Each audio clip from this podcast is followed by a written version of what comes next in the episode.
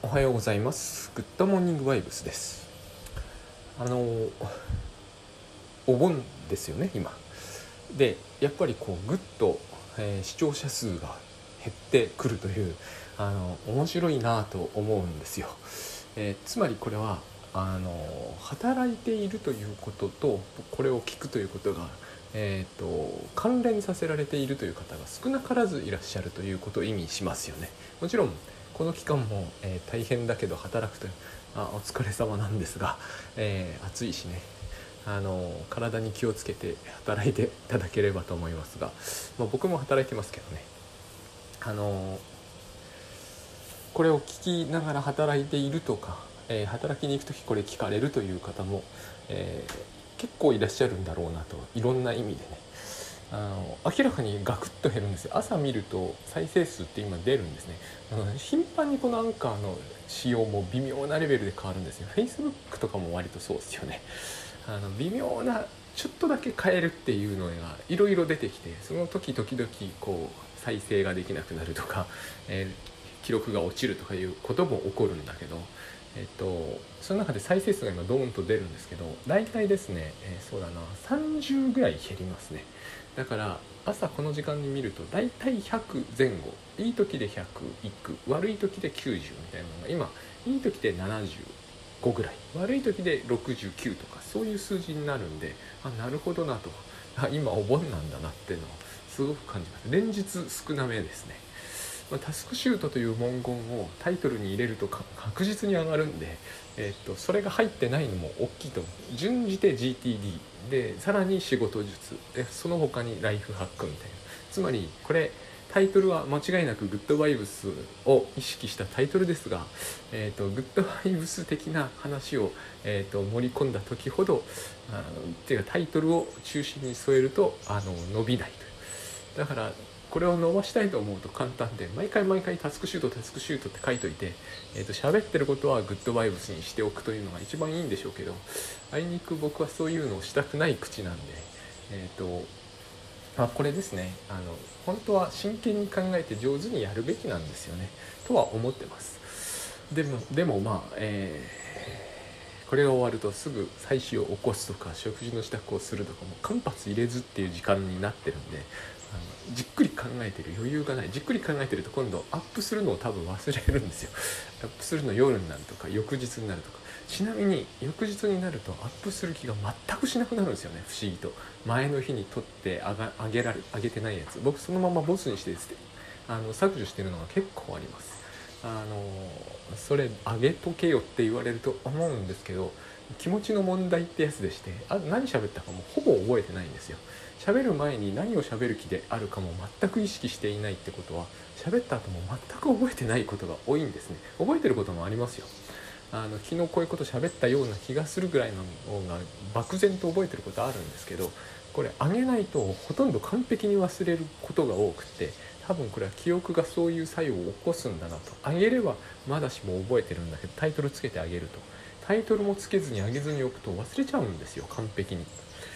でそれを上げようという気にならないしそもそもそれに何のタイトルをつければいいか分かんない。これあのディスクリプションとタイトルが必須なんで、えーと、無題で説明なしみたいなのをアップするわけにいかないんですね。あのまあ、えー、その日の日付入れときゃいいって感じもしなくもないんですけどねはっきり言って。あのタイトルにこう「グッドボーニングバイオス434以上」みたいなのでも、まあ、いいかなとも思うんですけどまあまあなんか入れようと。いうことでやってます。でえっと昨日何の話をしたかというと、えっと、漠然と覚えてはいるんで、えっと、その話の続きを続きはないんですけど、えっと、しようかなと思ってたんですけどあの、ですねこのグッドバイブスというのは昨日喋ってて思ったんですよ。これもなぜ昨日喋っててそんなことを思うんだと言われても説明できないんですが喋ってて思ったんですけど時代にすげえ逆行している面があるなと。思ってまして、えーと、思これは割と最初の頃から思ってて今でもそういう感じの側面は否めないと思うんですね。でだからいいとも思っています、えー、思っていてばっかりなんですけどあのー、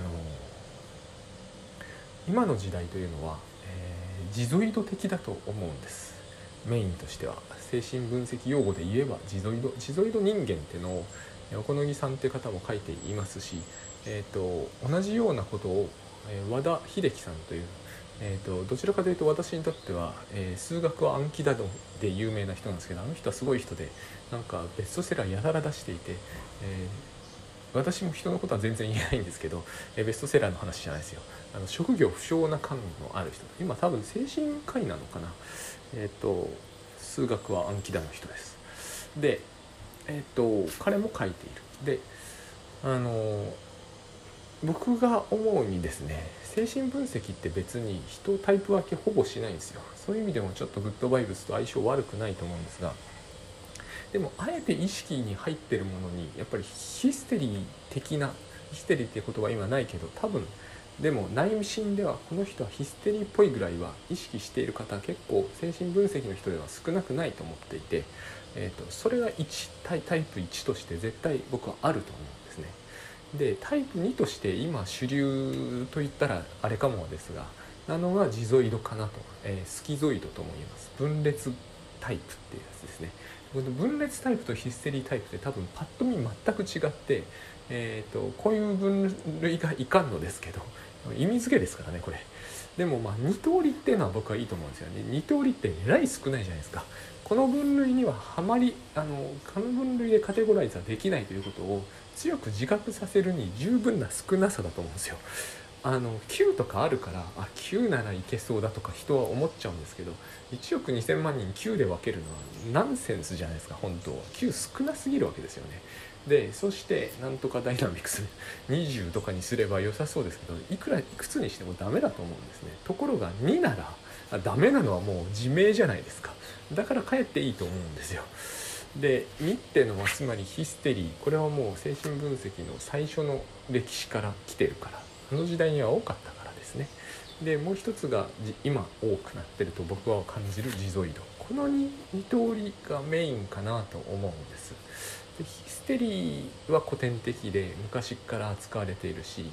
分裂の方ジゾイドの方は多分ウィニコットあたりが主にこうはじすごくこう見るようになったのかなという感じが少しあります。まあこれはすごいいい加減なんであの本当のことは何も喋ってませんからね。ただ僕の気分を喋ってるぐらいな感じなんで、えーと、とこのまんまを喋るとあの正しくない恐れが多々あります。そんでえっとこういうこと喋ってるフェイクニュースみたいですよね あのジゾイドというのはえっと要は分裂気味なんですけれどもえっとですねあの一言で言うとその本当の自分というかその本当の自分が後ろに隠れちゃっているんですね。えー、ある意味僕もなんかもそうなんですよ。でこなぜ今のような時代にっていうかというと自ゾイド的な方向のことがすごく、えーと、良しとされてるからこれが時代の方向性だと思うんですよ。レッドバイブスは逆行してるっていうのは反自ゾイド的だからなんですよ。まず分裂というものを良しとしないですよね。えーと、分裂は分離そのものなので分離を良しとするんですよ自ゾイドというのは。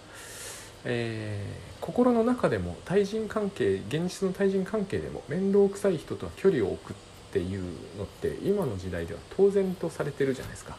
その延長線上じゃないですけどむしろそれをむしろ何て言うんですかねそういう流れを形作るものとして例えばライフスタイルにアマゾンみたいな非常に便利なものがある。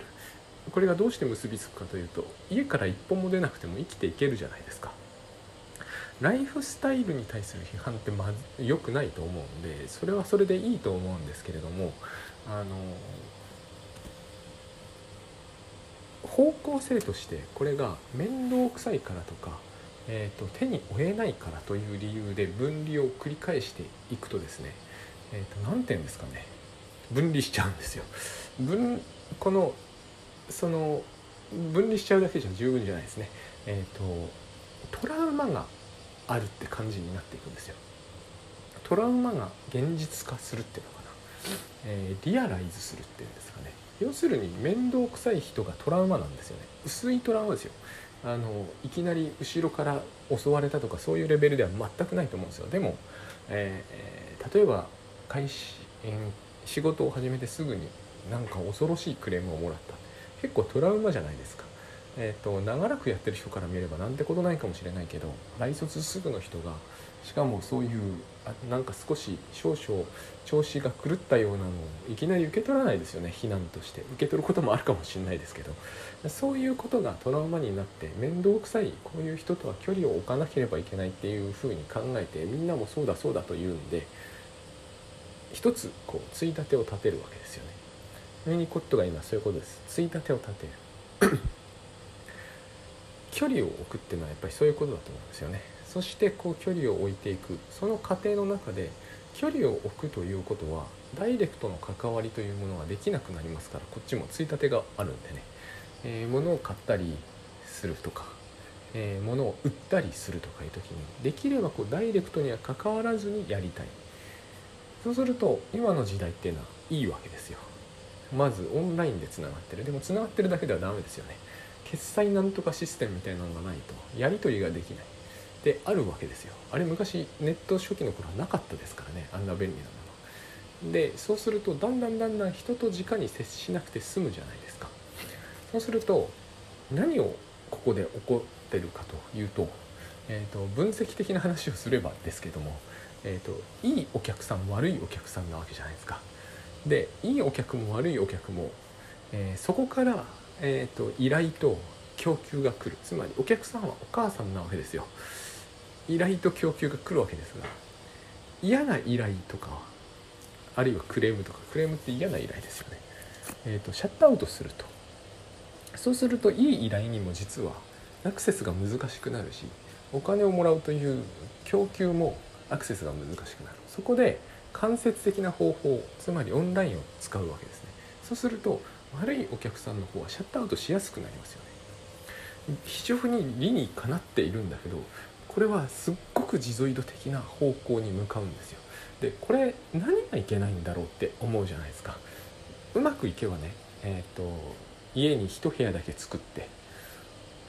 絶対その家の在りかは知られないようにしてもうなんならですね今まだ無理ですけどあの昔ドラえもんのにあったと思うんですよ。遠くから見るとその家ないみたいなね。あの風景になっちゃうとかそういう風にすればもう完璧ですよねその家は、えー、住人はいるんだけどその住人は、えーと、オンラインでつながってるから、えーと、必要なものは Amazon が届けてくれるし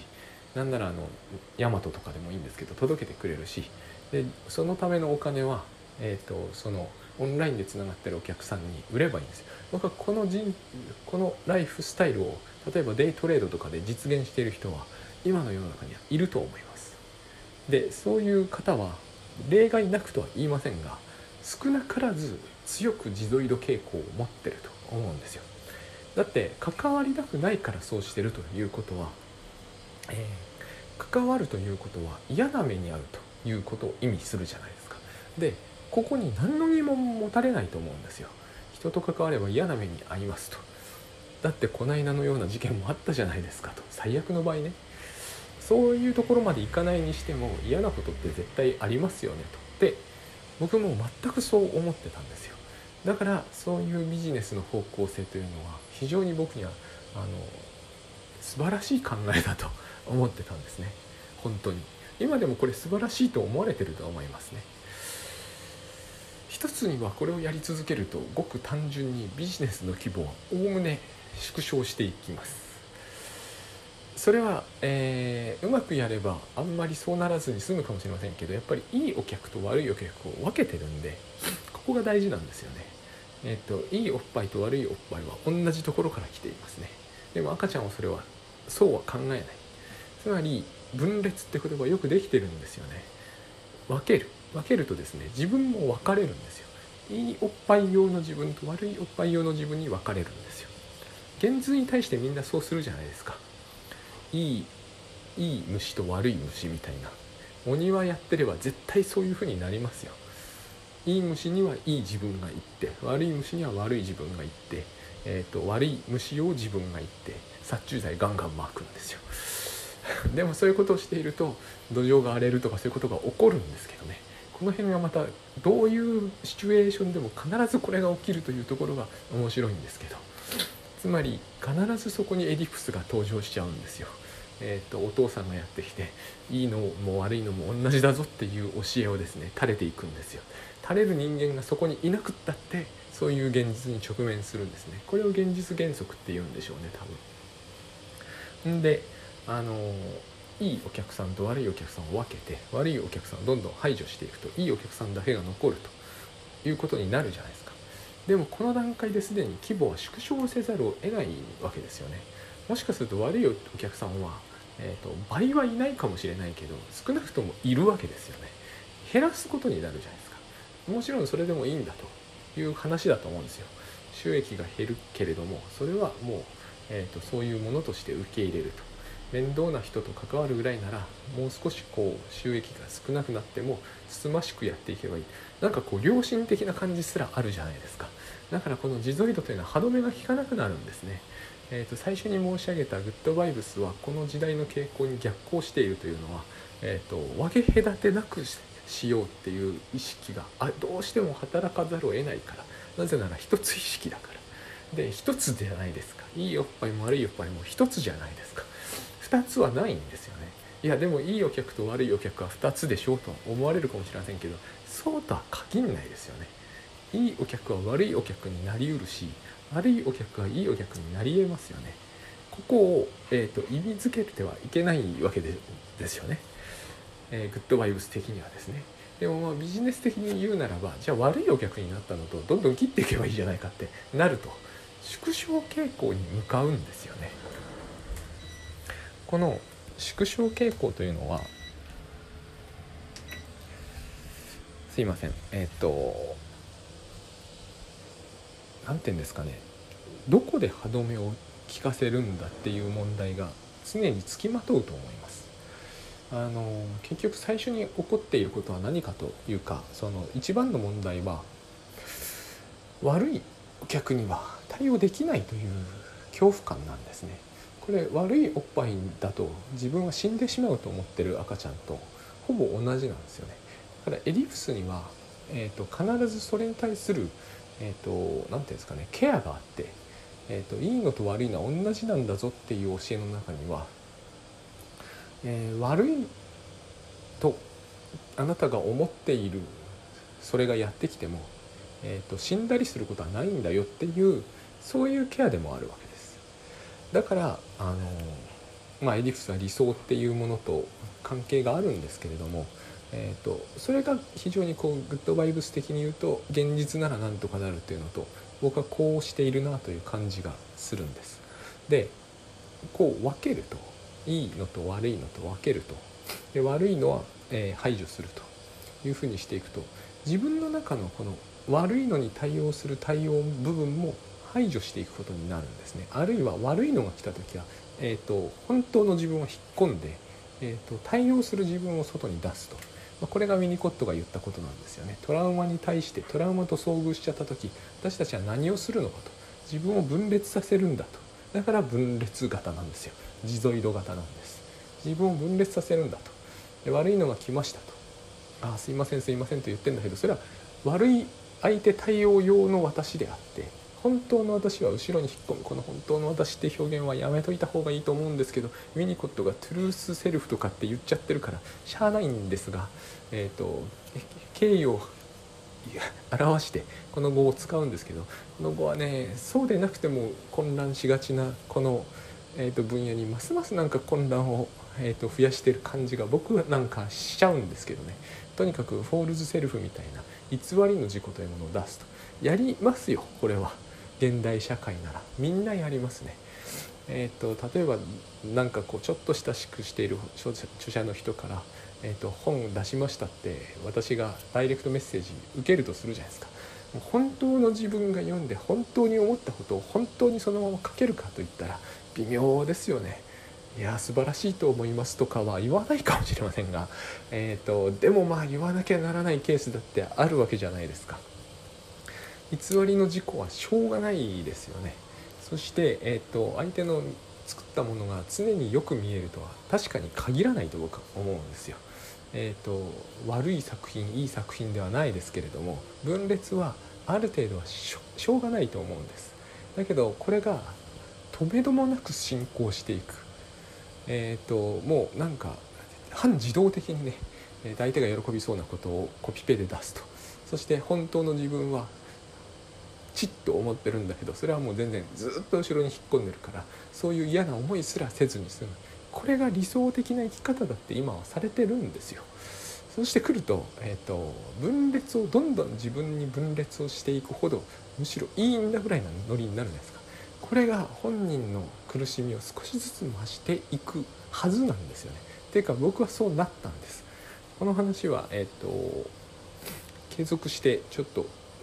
継続できるかなでもなるべく継続させたいんですけどえっ、ー、と要するに、えー、悪いという相手は怖い相手なわけですから、えー、その怖い相手と対応したくないからこういう戦略に打って出ているわけですよね。でその怖い相手というものと対峙できない自分というものがいてそのためにこう偽りというものをどんどん増やしていくっていうまあやり方というのかな。そのライフスタイルがしかも今気づけつつあるという感じがするんです。で縮小していくっていうのも問題だとは思うんです。ビジネスだから。設けられなくなっていく方向へられなくなっていく方向へ出ていくと。だんだんだんだん出すものが嘘くさくなっていきますからね。ある意味では。一本だと自分じゃない方がいいわけですからこの考え方って。でも一番僕がよろしくないと思うのはですねまあ、えー、儲からないことももちろんよろしくないんですけれどもえー、っと本当は出したくないものばっかり出すことにそうで間が空いておりまして、えー、二宮町からの熱中症の、えー、あれが鳴ってしまって、えー、アップする前にいろいろなことが起きちゃったからなんですけど、えー、と要するにそのいいいいお客悪いお客いい会社悪い会社でも何でもいいんですがその悪い方の自分というものをこうまあ悪い方に対応する自分というものを言う時に本体を出したくないというそういう分裂の癖があるとですねえっ、ー、とシュリンクしちゃうビジネスが縮んじゃうということ以上に僕がやっぱり一番気になったのはやりにくくなるんだなってことなんです。えっと、面倒な人を避けるとやりやすくしかならないと思われると思うんですけれども現実には、えー、これを気にするっていうことがまず一つ出てくるのと同時にですね、えー、グッドバイブスでいうところの依頼には本気で応えるっていうのがありますが、えー、できなくなってしまうんですよ。えっ、とある種の非常にグレーなもの100%クレーム以外の何者でもないのはまだしも、えー、何とも言えないものもあってそういうのもまあ面倒くさいですよね。で避けて当然ではないかっていう意見は結構あると思うんですよね普通そういうのをさ当然のように避けていると,、えーと本気で仕事をするっていうことは僕の感じではですねほぼ不可能になるなっていう印象があるんです。本気で仕事をするのは面倒なことなんですよ。ね。ある意味では。だってえーと、例えばタスクシュートなんかでもそうですけれどもグッドワイブスと言わずともですねタスクシュートでもそうですが、えー、分かってくれる人にだけ出せばいいっていうことになるとある意味では一番届ける価値が高そうな人はには、えー、相手にしないってことになりかねないですよね。実際ねそうはならないですけどね。そんなに単純な図式を、えー、成立させるのは不可能だし単純なフィルタリングを作り出すのも難しいので。ただえっ、ー、と人と一緒にやっている仕事はさまざまな方針があって当然なんですけど主に自分だけでやってるような場合はですねえっ、とクレームと依頼とをつまりいいお客さんと悪いお客さんを区別するなんて無理なんだなっていうふうに、えー、思います。あの言い方次第だと思うんですけどもそのあるじゃないですか、え、一元さんお断りみたいなやつですよね。えっ、ー、と本当に分かってくれる人だけが来てくれればいいと。私はそれは一面真理だと思うんですがある意味逆だなと思う意もするんですね。一番分かってくれない人が一番分からせる価値が高いと思うんですよ。ある意味では。この言い方乱暴ですけどね。えっ、となんか分かってもらいがいが一番あるところを避けちゃうことになってしまう。で、えー避けた方が100%楽ならば、えーまだしも僕ならさ僕でも避けると思うんです。やっぱり。ただ僕はそうじゃないんですよ。あのこうやっているとだんだんこう一見自分の力を温存できるような感じがあるにもかかわらず実際にはそうもならない、えー何かひどひどくこう警戒しつつしかも、えーとっても大変なある意味大変な不思議なんですよね。大変な力の節約の仕方をする感じになっていって、えー、と自分はそのそういう方針の方針のであるところと一緒にやるケースは別として自分がやる場合にはあのいいと悪いを分けないというのが一番やっぱりその自分の自分の、えー統一感を妨げないという感じがしますね今であれば。えー、とこの考え方をやっぱりその悪いというものを避けるっていう、えー距離を置くっていう考え方を採用していくとどうしてもですね例えば本当に思うのは、えー家族崩壊させるしかないなと思うんですよね。えっ、と妻が常にいい奥さんであるとか子供が常にいい子であるっていうことは、えーナンセンス極みなので本当にそう考えてみると仕事を一緒にやる人だってそうですよね。常にいいパートナーであるとかってことは不可能なんですよ。本質的に。いつもいつも全く自分にとって都合のいい面だけを出してくれる人なんていやしませんから。このそう考えてみると,、えー、と相手の調子が悪い時の方が自分は頑張る理由あるじゃないですか。お客さんなんてましてそういうもんだと思うんですよ。えー、と虫歯の治療で最近私が行ってて思うんですよね、えー自分の歯が治しやすい歯の時だけこのお医者さんは良くしてくれて、えー、と難しいところが虫歯になったらなんか放置されるとかだと困りますよね。こうこういうことってでも、えーサービス業だと微妙なところが出てくるわけですよ。お医者さんとは違いますからね。そんな感じのことを考えて、いいと悪いというものを分けるっていうことがですねいろんな形で自分を一番単純に言うと分裂させていくんだけれども、分裂させた上に、えー、と本体の何て言うんですかね、えー現実との接触を機会を奪うと。本体って、ね、言い方になっちゃうんですけどね本当の自分っていうんですか、えーこれが自分の中のインナーチャイルドだっていうのが、えー、と例えばアダルト・チルドレンとかでの言い回しなんだと思うんですけど僕はこれが小さな子供だとは思わないんですよ。